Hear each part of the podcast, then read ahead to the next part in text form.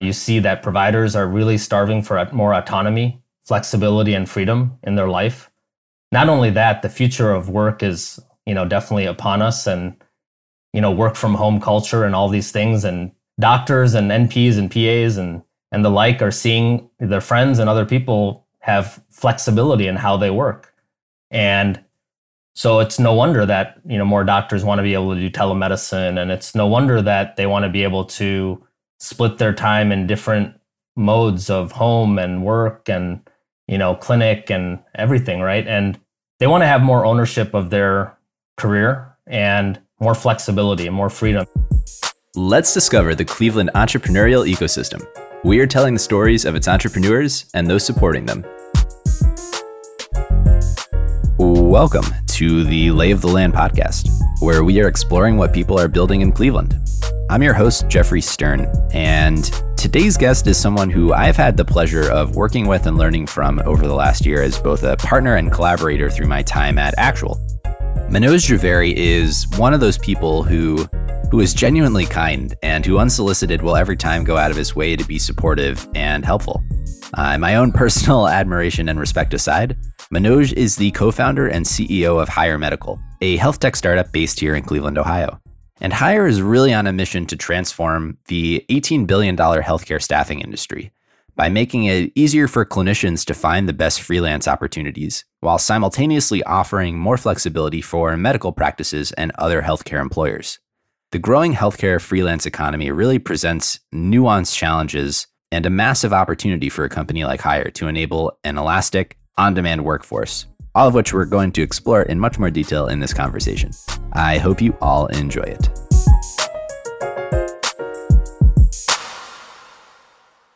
To start out, I feel like we have to preface that you and I actually know each other pretty well and have been you know working together over the last year on our companies respectively but also collaboratively so i'm glad that we can share your story here to the greater cleveland community and beyond absolutely man yeah. So I know we'll we'll dive right into to Hyr medical and, and talk about the problem space and everything that you're doing to solve the the problems there. But I, I want to start with just some, you know, personal context setting.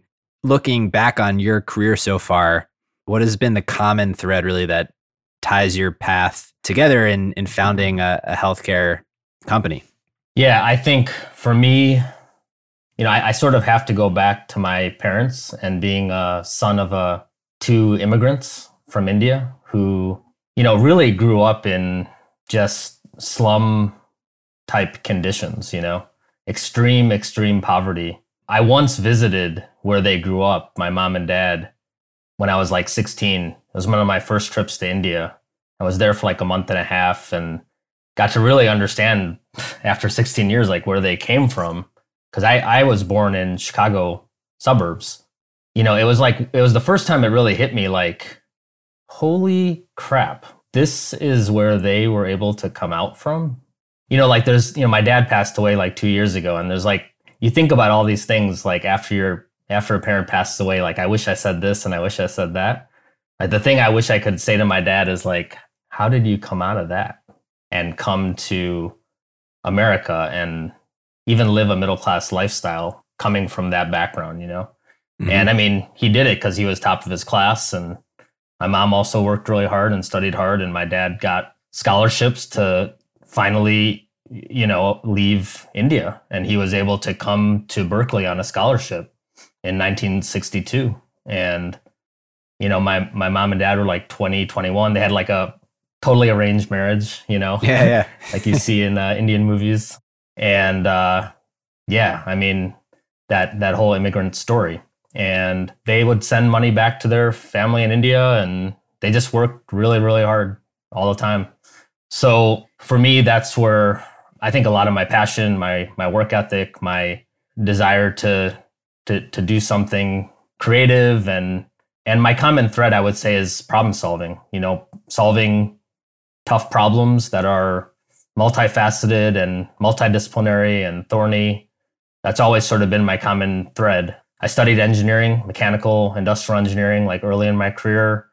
I worked in semiconductor, aerospace industries, was working on the in the clean rooms in the fabs when I was like right out of college, like all over the world, like in Asia and Germany and all kinds of places, and you know was was doing like hardcore design and mechanical engineering type work. But then I knew I didn't want to. It was it was too narrow for me, so I wanted to mm-hmm. get more into something that combined business and engineering. Didn't really know that much about business, to be honest with you, but I knew I wanted to do maybe something like management consulting. So ended up moving at that time from Silicon Valley to Cleveland. I mean, I grew up in the Chicago area, but I had lived in Silicon Valley for a little while, was doing engineering there, then came to Ohio and I bounced around Ohio a little bit, but I eventually settled in Cleveland when I started working for Deloitte. Was there for uh, about eight years, uh, doing product development consulting, so like innovation, product development type work. It was a good like combination of engineering and business skills getting to combine those two disciplines and help companies with all kinds of interesting challenges everything from people process technology. And then I w- worked for a couple years. I wanted to get some time off the road because i was traveling monday through thursday like for four you know so four days a week of travel Sure, the traditional consulting yeah, lifestyle. every every week for like you know many many years, and you know at that point, uh, at the end of Deloitte, I had you know two kids at that point, so I wanted to settle down a little bit. ended up taking a job locally with Vitamix. I was there for a couple years. Gave me a good chance to think about what I want to do. I knew like Vitamix was not like I knew I wasn't like a I knew I didn't want to be like in a in a large corporate environment. Although Vitamix was kind of mid-sized, but it gave me a chance to think about what do I want to do. I had very long drives from my home in Cleveland Heights to Vitamix, which was in uh, you know quite quite quite a long ways. It was in Olmsted Township, so it like had a one hour there and one hour back, and I'd listen to a lot of podcasts and audiobooks, and I sort of credit that time to helping me realize that I want to do something on my own. So then I started my own strategy innovation consulting company after I left Vitamix. Did that for like a year and a half it was doing pretty well. And then I randomly met Ferris, who is a physician here in Cleveland. I met him at a startup competition. And from there, that's where a lot of things started with Hyr Medical. Yeah, so that's that's really interesting because I, I, have a lot of context, you know, working with you over the last year on Hyr, but I I realized I didn't actually know the founding story, and so I was wondering, you know, if the idea came or if the founding team came or you know what what came first. So so you and Ferris had met. How did what were those initial steps like to to actually put the idea of Hyr together and you know jump into founding and, and starting a company? The intent that i had when i first met ferris and we started working on some projects together was not to start a company or that i want to have a startup in technology and healthcare. It was none of that. Actually i worked in so many industries when i was at deloitte. And i mean i worked in you know i did projects for you know companies that I, mean i did a project for the joint strike fighter. I did a project for medtronic. Like i did all kinds of industries right? And the one industry i never worked in was like healthcare. That was the one thing. And i and i remember even thinking to myself like because i knew people in cleveland who did healthcare work. I'm like man i'll never do healthcare work. You know like that's right right. not, that's not my thing. Like i I, I do like things like I do projects with like Caterpillar or you know semiconductor companies or whatever. But I, I also think though I'm a very like curious person, so I actually do like just enjoying. I enjoy learning about areas that I have no knowledge of. So that that sort of serves me well. And sometimes when you're having when you have a startup, it, it's an advantage to not have the ingrained knowledge of the industry because sure. then you don't necessarily think about things in the in the way that everybody else does. Right, so beginner's mindset. Yeah, yeah. So the the reason I met Ferris is I went I signed up for a startup competition. Um, it was very similar to like Startup Weekend. It was modeled after that, and I went there to learn about startup techniques so I could bring them back to my corporate clients for the consulting company that I had. So mm-hmm. I was mm-hmm. trying to learn more about like lean startup techniques and design thinking and things like that. And I was doing workshops with clients that were large clients like Fortune 500s, like like Campbell Soup and things like that my intention was not like I want to have a startup. But then I I I went to this thing and I didn't have a team. I went by myself. I heard a bunch of people just you people line up, you know, and they give their pitches, right? And right. Ferris gave a pretty good pitch about an idea that he was talking about around like optimization for residency programs and scheduling and you know i had like an operations research background back when i did like uh before my mba i did a, a master's in or so i was like yeah that sounds pretty cool. You know I, I know some stuff around that. And ended up working with ferris over 54 hours. Like you do like a 54 hour hackathon where you don't sleep much and people don't people don't bathe and everyone smells and um, it's a, it's a and you're just like working like crazy.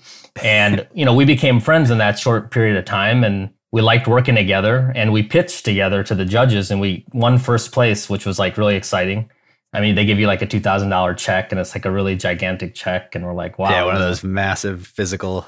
Yeah. So so we were like wow that's pretty cool you know? So then we started working on a few different things together and we started we actually formed a company called medrocket um, it's like the worst name but we, we formed a company around this residency scheduling software and we had like a working software and everything.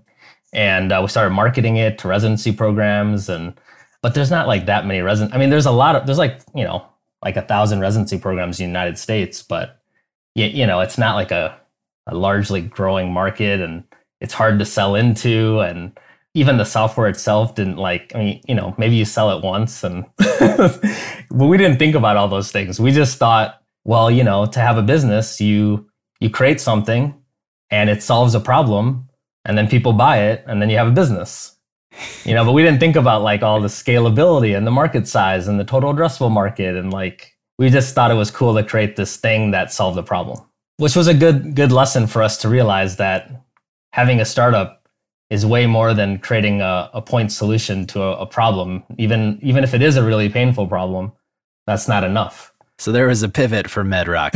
yeah, yeah. So the rock the rocket, uh, let's just say the the the rocket um, went up for a little bit and then it crashed for sure.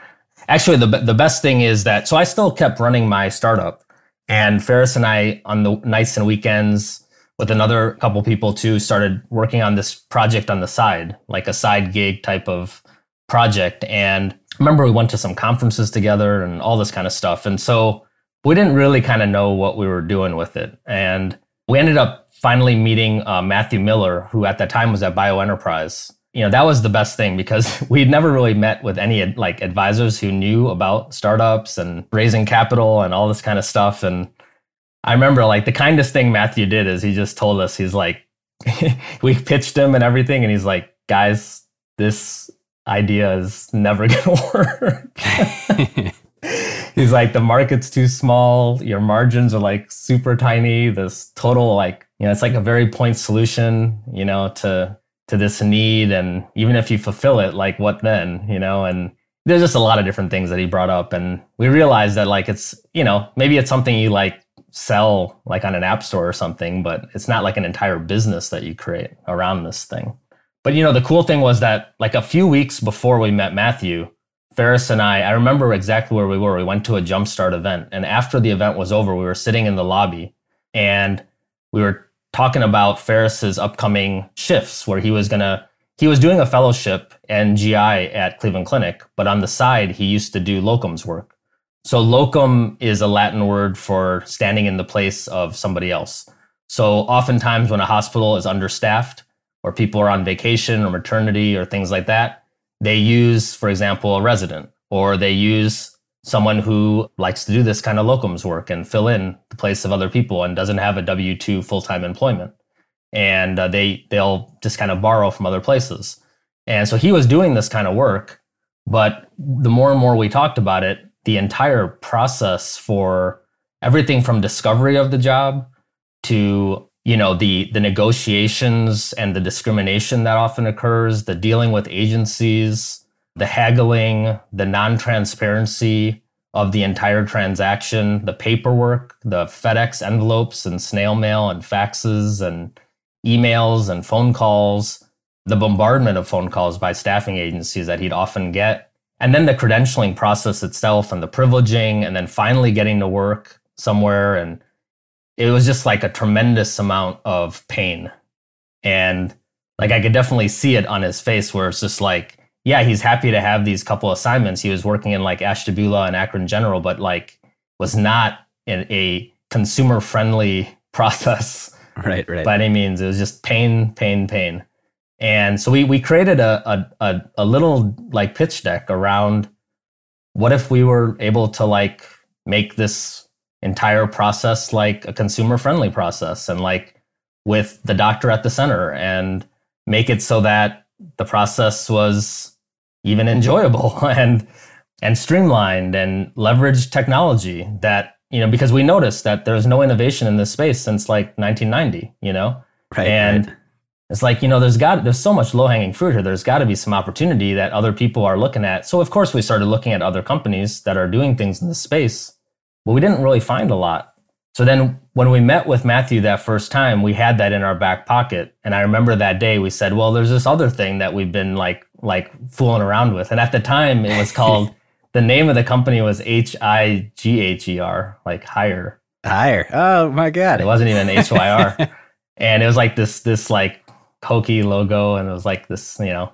We showed it to him he's like you know what? You guys are not complete idiots after all. Like this is actually a pretty good idea you know? He's like you know well maybe work on this a little bit more and then like come talk to me again. And and then we, we just kept annoying him and we kept coming back and we're Kept like well, we have a little bit more research that we've done. We have a little bit more research that we've done. And the little snowball started getting bigger and bigger. And then finally, I started becoming so obsessed with higher medical that I said, you know what? I'm not even thinking about my consulting company. I'm thinking more about this and my obsession with higher medical. Let me just shut down my consulting company. So I think in the middle of 2017, I completely shut down my consulting business and I said, I'm just going to go all in with this company, which was weird because when I look back at it, it's like I couldn't pay myself anything with the company.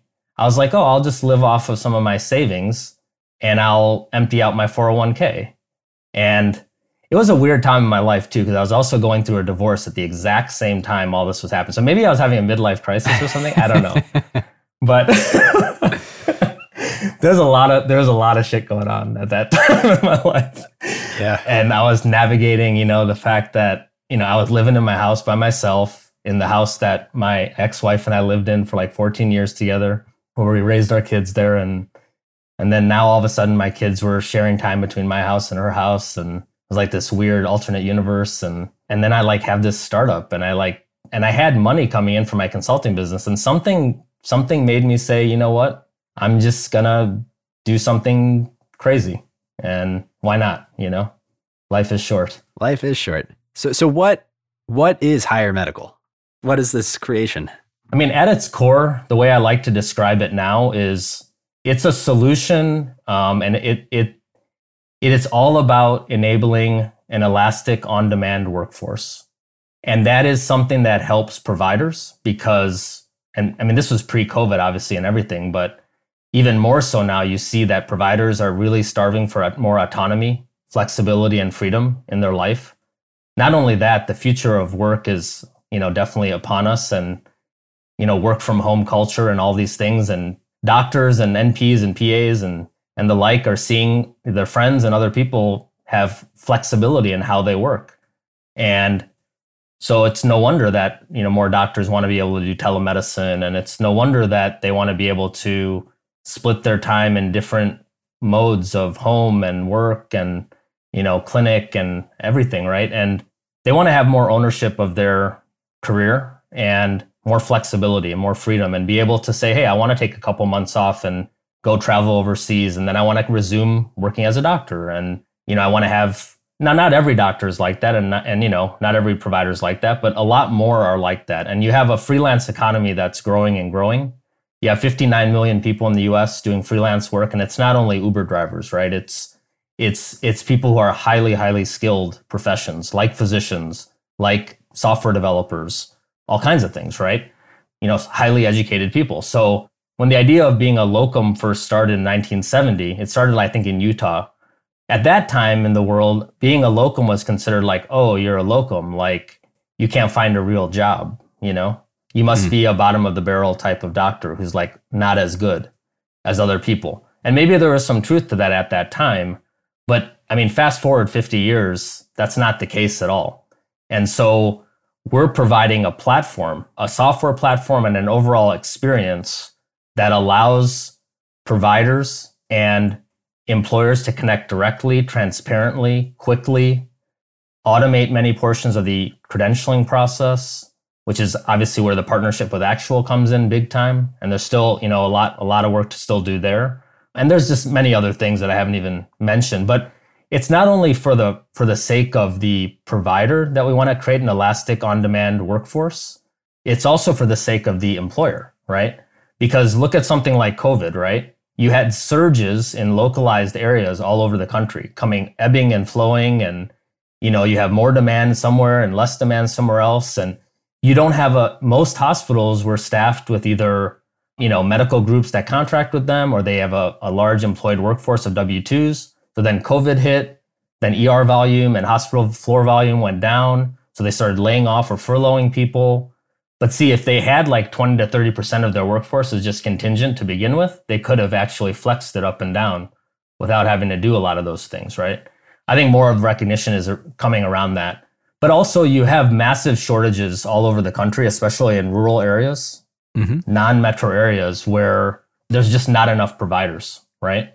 Right. And that's a growing problem. That's a growing problem. And the number of people going through medical school is not is, is totally outpacing the amount of residency spots. And that that's a government issue. The opening up more spots in terms of residency programs and and and being able to fund doctors to teach residency programs and all those things. That that's a it's a solvable problem, but you know, in many cases, our government is in gridlock over things like this. So the shortage of provide just the raw shortage, right, of providers is growing and growing. But then the the real problem is the allocation of supply and demand, right? You have a place like Cleveland that is saturated with providers. They have no issue. Cleveland Clinic does not have like massive issues yeah, and they have a residency program too, right? So they can have people moonlight and fill in extra shifts, right? But you take a place like Findlay, Ohio, they don't have that luxury, right? And they have they have W2 staff, but they have to augment it with a layer of contingent people who are freelancers. And so we call that we really call that contingent, right? You're not filling in the place of somebody who's missing. You're just you're there because if you're not there, the hospital can't uh, have the same amount of throughput. Right, right. Meeting the demand. Yeah, or even worse, if you don't have the same amount of throughput, when what hospital administrators are often going to say is, okay, well, we need to have the same amount of throughput. So, well, how do you, if you're going to have the same amount of throughput with the, with fewer doctors than you actually need to be staffed with, then those doctors are going to get worked more. And that's where you always hear about burnout, right? Physician burnout is a huge problem and the suicide rate is twice the average in America and all these types of things, right? And then it got exacerbated during something like COVID, right? So what what really the the the root the way I like to think about it, and I actually, you know, because of my operations background and supply chain background and all these things, there's a massive supply chain issue in this whole mm-hmm. thing. It's the staffing supply chain. And the ability to move supply to where the demand is is very limited. Some of it is because of of self-imposed things where we shoot ourselves in the foot, like like you know not being able to have a single national medical license, right? So it's like, okay, I have a ton of doctors who live in Missouri, but they can't practice in Kansas because they don't have a Kansas license. It's like, right, but they, right, right. you know, it's like, come on, you know, like, but there should just be one national medical license, but there's not. And now with telemedicine, it's starting to kind of bubble up. There's this thing called the Interstate Medical License Compact, but it's a long ways to go. So there's not a fluidity because of regulations, but there's also the biggest problem is not the regulation fluidity. The biggest problem is things like credentialing and the amount of time it takes three to six months, over 100 days to credential a doctor. Lots of like manual processes and med staff offices having to call up and verify the same facts over and over again. Every place a, a doctor wants to work this is obviously a problem you guys know very, very well at Actual. sounds, sounds familiar. as the problem you guys are trying to solve. So, and then you know, ultimately, right? If so, we this elastic on-demand on-demand workforce that we're trying to enable with technology and better process. That's really what Hyr medical is all about. It benefits the provider, so I kind of described that. It benefits the employer because then they can have adequate throughput, which therefore translates into revenue for the hospital. Right, right. Without destroying their workforce and having people leave and having turnover and having people have mental health problems because lots of doctors have mental health crisis that they're going through right now too. And and then ultimately you serve patients better, right? You have less malpractice. You have you have less issues happen because you have people who are fresh and able to work who are you have a well-staffed, well-running machine, right? So at the heart of it, Hyr medical is is, you know, we we we tend to start by talking about the provider, but it's it's helping the employer, it's creating a machine that's much more efficient. And it happens to be that the very first place that we're starting this foothold is in the freelance market. So, but we have we have ambitions to go beyond only having a person like one provider being a freelancer at, at a single location or multiple locations. Ultimately, the benefit of having a vetted high quality workforce on Hyr medical is that now that workforce can ultimately self assemble in ways that we haven't even even fully thought out where they can form maybe a virtual group of practice and and serve clients on our network that need that type of care, right? You know, maybe they don't need one GI doctor, maybe they need five GI doctors, right? And they and they can organize in a certain way. So anyway, pretty long-winded, but that is the the whole that is the whole thing in a nutshell, I guess. Yeah. No, it's it's really interesting. I mean, the benefits are evident for the doctors, for the clinicians, for the healthcare organizations, the macro prospects are there. You have this proliferation of locum tenens over the last 50 years or so. You have this growing physicians shortage. But then ultimately, the way I, I kind of think about Hyr is as this marketplace, if you will, right? Mm-hmm. It's it's difficult to bring together this supply with you know the physicians, the nurses, the practitioners with, with this demand for work. And so at scale, it, it seems to me it's inevitable. So, something like Hyr has to exist in the future. How do you surmount the the initial challenges of of building that marketplace and, and tying those pieces together? Yeah, I mean, you, you know, this is my first time as a CEO of a startup, and of course, I picked like a marketplace business, which is one of the hardest kinds of startups to create. But uh, I guess I like solving, trying to solve hard problems but yeah, I mean, marketplaces are hard hard to build because you have to get uh, enough critical mass on both sides to get the flywheel moving. We've been able to, after like years of grinding. I mean, now we have about we have over a thousand providers on the network, and we have um, over thirty clients, healthcare systems, medical groups on the network, and that that's that's helping because now our sales cycle is shorter. More natural matches can occur between our algorithm can match people up easier between providers and open needs. And we can focus on so many of the other parts of this whole supply chain issue and the entire revenue wheel, everything from getting clients onto the platform and getting, you know, opportunities posted and matching people up for opportunities and sending communications automatically. Now we're able to do a lot of those things automatically. And, and then ultimately moving the credentialing process forward and then getting all the way to finally completed shifts and assignments. And ultimately, that's how we generate revenue. It's only when providers actually provide service, when they deliver care, is when right. Hyr Medical invoices our clients and pays our providers. So the providers on Hyr Medical are all 1099s to Hyr Medical. So th- there's a lot of different parts to the, the overall machine.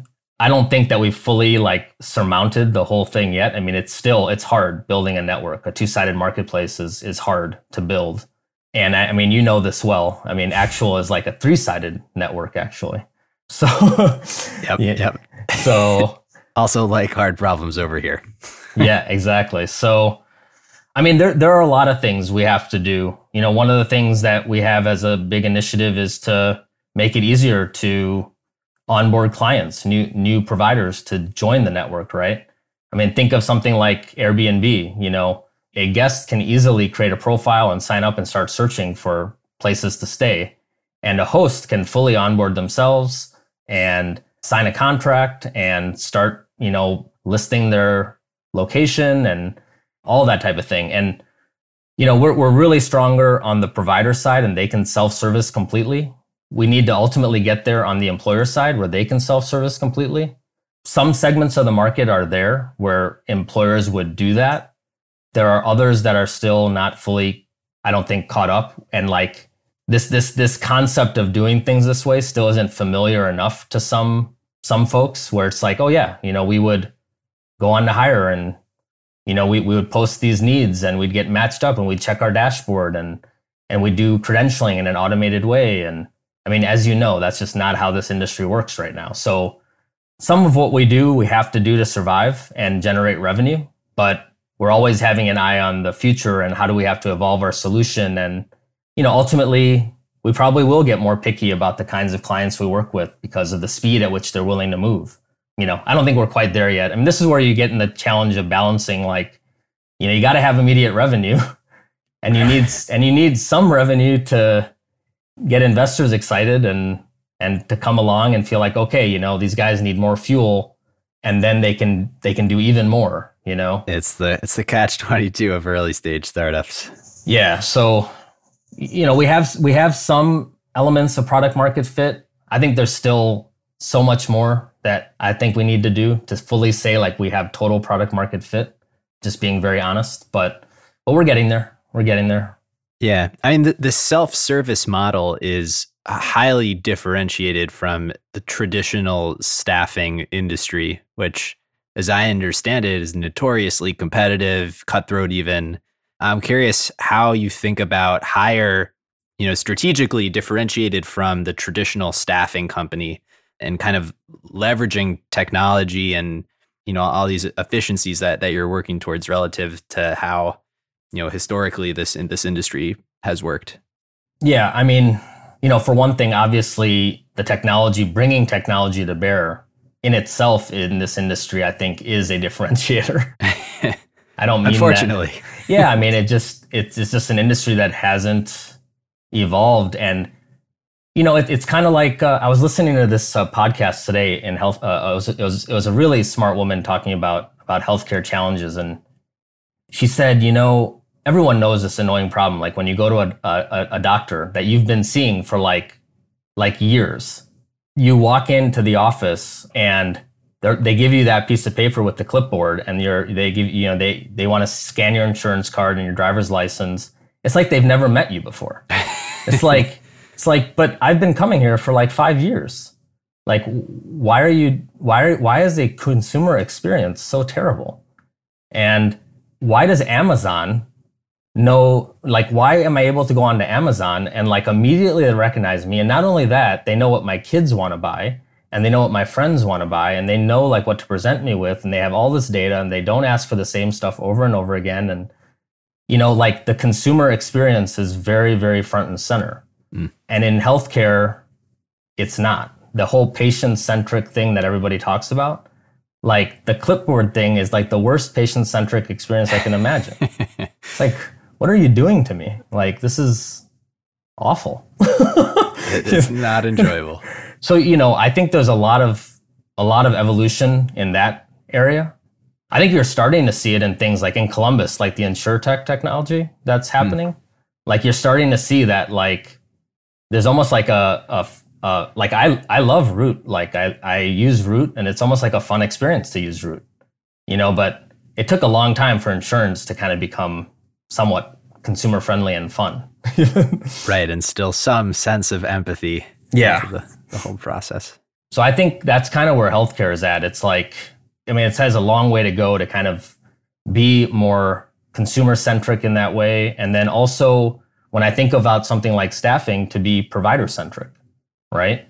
And that's something that Actual is trying to solve too. It's like put the provider in control, allow them to have a digital wallet of all their important credentials because this is the lifeblood of their career. And that's not how how healthcare staffing works today, or even just normal W 2 employment or recredentialing of current employee, employees, right? It's actually a painful process, even when you're within the same system year after year, and every two years you have to get recredentialed. Like, so I think the more we think about things where we put the the right person in the center of the experience, that's how you start to at least crack this. So yeah, I mean, important for us to bring technology to it, but it's also a lot about process, smart process, and you know, really thinking through what the experience should be for the provider, for the employer. Mm, yeah, no, I I think that makes a lot of sense. I kind of want to segue here to to some personal learnings and, and reflections. You know, over the last few years, have you gone through the process of building hired to to where it is today? You know, being a, a first time CEO, what what have you learned from from this process? oh man, I don't even know where to begin. Um, it's like the most accelerated learning process I've I've ever had in my life. You know, I actually did complete my MBA before, like right before I started Hyr medical. You know, it's like they always talk about like, you know, if you do an MBA, but like, but like being a CEO of a company is like a real world MBA because you you really are involved in every part of the business, especially in the you know the first few years, and you need to be, I think, but also you have to be because you're short on resources and you have to understand and have a pulse on everything that's happening in the company. You can't do it all.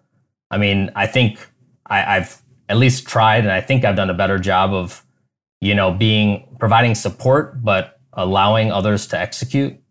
And I don't think you can be a good leader if you don't allow others to execute, but then provide support, you know, where where it's needed, and help build good processes that that people can you know can can follow and that are repeatable.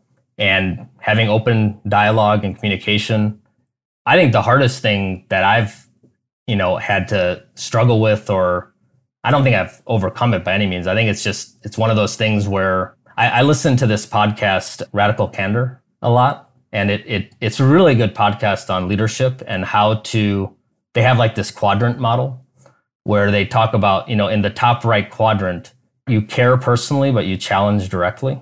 And for me, that is uh, something I try to do every day. I'm not always successful, but you know, I really try to show the person I really care about you and your career progression, and I have something I need to tell you that will help you be more effective. And and and it's because of the fact that I'm being so straightforward with you and honest about where you're falling short. That is a reflection of how much I care about you too. That's a hard thing to do as a leader. But I think the really good leaders I've seen are able to do that. Like, man, I, I love you, Manoj. Like, you're an awesome guy. You care so much, but you know, I, I want to see you do this, this, this, and this differently. You know, and like if you can show that and do that with like empathy, then I, I think people people will follow you. Hmm. But it's if you fall into any of those other three quadrants, right? So like if you like, I think one of the one of the quadrants is called ruinous empathy, where like you care personally, but you don't challenge directly. Like I really care about you, but you know, in my way of showing I care about you, I'm not gonna like tell you things like that are too direct. So ruinous, ruinous, ruinous empathy. I don't know. I can't remember the names of the other two quadrants, but basically, it's just not a place you want to be. yeah. No, I I will say like a lot of uh, things are are connecting for me. I think about your story. You know, from my perspective, I feel like you you are a true maven and like connector of people and and like bringing people up. It's just something I've noticed working with you over the last year, and I was curious how you think about networking and, and curating your time with with great people because I, I feel like you are very intentional about that. Yeah, you know what though, I I think I have a decent amount of of humbleness to know that I'm generally not the smartest person in the room. And I, you know, like when I look at a place like Hyr, like and and the people I get to work with and stuff, you know, I'm I'm genuinely curious and I like to w- see the way they think. Like I work with, you know, obviously my co-founders Oliver and Ferris. We're like very different personalities, but you, you know, both of those guys are like smart as shit, like in their own own different ways and I don't know. Like, I don't, I'm not saying this in like a negative way towards myself, but I, I guess I just, I don't, I'm like, well, you know, I don't think of myself as like a, as like a brilliant guy or anything. Like, I really don't. I, I just, I am a very curious person and I, I like having conversations with people who, you know, are really like thoughtful, deep thinkers and, and just, and fun to be around. And I, I, I think the way I network with people is just with a genuine curiosity to, to learn and also to kind of extend my own experiences in life. And I think I just genuinely enjoy it. I, I don't know how, maybe I'm intentional and I just, I, I, it's just kind of ingrained in me at this point. There's probably some intentionality about it. I think I like being around people who enjoy solving problems and who have a certain kind of grit and determination and they're doing things outside of just beyond their own like gratification or you know uh, their own glorification. I think like they're they're they're very purpose driven. You know. Right. Right. Yeah. I'm curious how, in your worldly travels and arrival here in Cleveland, bringing it back to Cleveland, you know what what is it about Cleveland that you know ultimately that that you're here building Hyr in Cleveland and again from my perspective are like a, a champion of of Cleveland and the, and the startup scene and the entrepreneurship around here. Yeah, really yeah. really a champion of it. No, thank you. I, I appreciate that. Man, I don't know. I mean, I, I, I think the time I came here, I came here 14 years ago. Um, I still remember because my son was, he's 14 and he was a baby. Like, I remember, you know, we bought our first house and he was like in his, in his little um, car seat. Uh, and it's like a second home for me because I grew up in Chicago suburbs and, and like now I think of Cleveland as like, this like my home, you know, and it's like a mini Chicago in some ways but I've gotten to know I've gotten to know Cleveland better than I ever did get to know Chicago. People are very accessible and people are very like, you know, willing to help each other. And, you know, there's no way like this company would be where it is. Like I have to say a shout out to all the advisors that we have. Charlie uh, and Matthew Miller, Gene Grois, uh, Nick Barrett, uh, another advisor of ours is in Florida, Sunil Pandya. Like you know, like having these advisors, like they will tell us like when our baby is ugly and like when we are just that going radical down. candor. Yes. And they care about us deeply. See, we never feel like they don't care about us deeply, but they will tell us like the really hard truth. And they've told us it's like, because we don't want you to waste your time. And we, we don't want you, we don't want to see you fail. Like, so if our strategy for product development's all screwed up or we're not prepared, well prepared enough, or if our fundraising plan sucks, like or, or whatever it might be. Like they're just going to tell us like, and it's it's hard sometimes to hear, but then you're like, man, they're freaking right.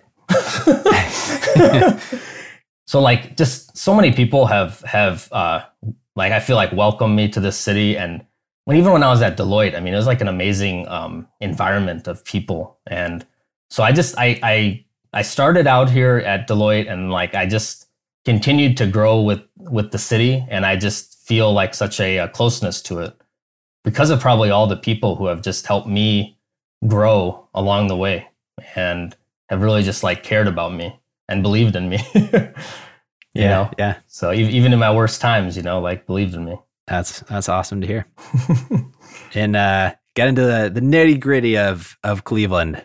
A question that that we are asking everyone coming on is Yeah. uh is for their not necessarily their favorite thing, but for a, a hidden gem, something that other people may not know about, but is particularly special to, to them about Cleveland. Yeah, I um, it's not directly in Cleveland, but it's in driving distance from Cleveland. I really like going to Lakeside. Mhm. I have a good friend of mine, Ben Linville, who has a, a restaurant in Lakeside too. So Lakeside, if you don't know, is like a have you ever been there? I've been to Lakeside. So it's it's a gated community. It was started by the Methodists. I think they went there because to kind of like avoid like persecution. So they kind of set up their own community there. And then like over time it's evolved into this like really kind of awesome. I think it's called like a Chautauqua. I don't really know. Like there's so many Chautauquas all over the US or whatever. There's only so many and it's like this like utopian it's I mean I know it's not, but it seems to me like when you go there it's like this utopian society. it's like there's like basketball courts everywhere and you know there's not too many restaurants like in order to have a restaurant there like you have it takes like it took my friend like five years to like get a permit to have his own restaurant there oh wow. um, and there's only like five restaurants in the whole like it's a square mile people just go there and hang out and it's just a really it's a very unique place very relaxing you can take your kids there and like you know play on the you know it, it's right on the lake erie so you can like play in lake erie and you can go do water sports and you can you know, play basketball there and get food and yeah, yeah. Oh, it sounds awesome. I- I'm building this bucket list of all the hidden gems that I have not been able to go to. And as the world opens up, I'm looking forward to exploring a lot more. Yeah, I mean, if you go to Lakeside too, it's not too hard to go to um, Kelly's Island and all those different things around there too, which are also really cool too. Yeah, yeah, absolutely. I personally have really enjoyed this conversation. It's been cool kind of filling in the, the gaps of Hyr that I, I didn't know existed, but are, are really interesting. So I, I really appreciate you coming on and, and sharing uh, your story. Cool, man. And the partnership with Actual, I have to say, is is amazing. So you know, maybe maybe uh, maybe I should like interview you sometime. someone's yeah, got to someone's got to interview you because the story with actual is also pretty awesome. Well, we'll get there someday. Yep. Yep. Um, awesome. Well, if if if people, clinicians, hospitals, whoever it is wants to wants to follow up with you on on anything uh, that that we talked about, where is the best place for them to to find you? You know, you can always send me an email, mjhaveri at hyrmed.com. It's just M J H A V E R I at H Y R M E D.com. Um, you can also email info at hyrmed.com or you can go to our website, um, www.hyrmed.com. That's all for this week. Thanks for listening. We'd love to hear your thoughts on today's show, so shoot us an email at layoftheland at upside.fm or find us on Twitter at podlayoftheland, at the or at sternjefe, J E F E. We'll be back here next week at the same time to map more of the land. If you or someone you know would make a good guest for our show, please email us or find us on Twitter and let us know.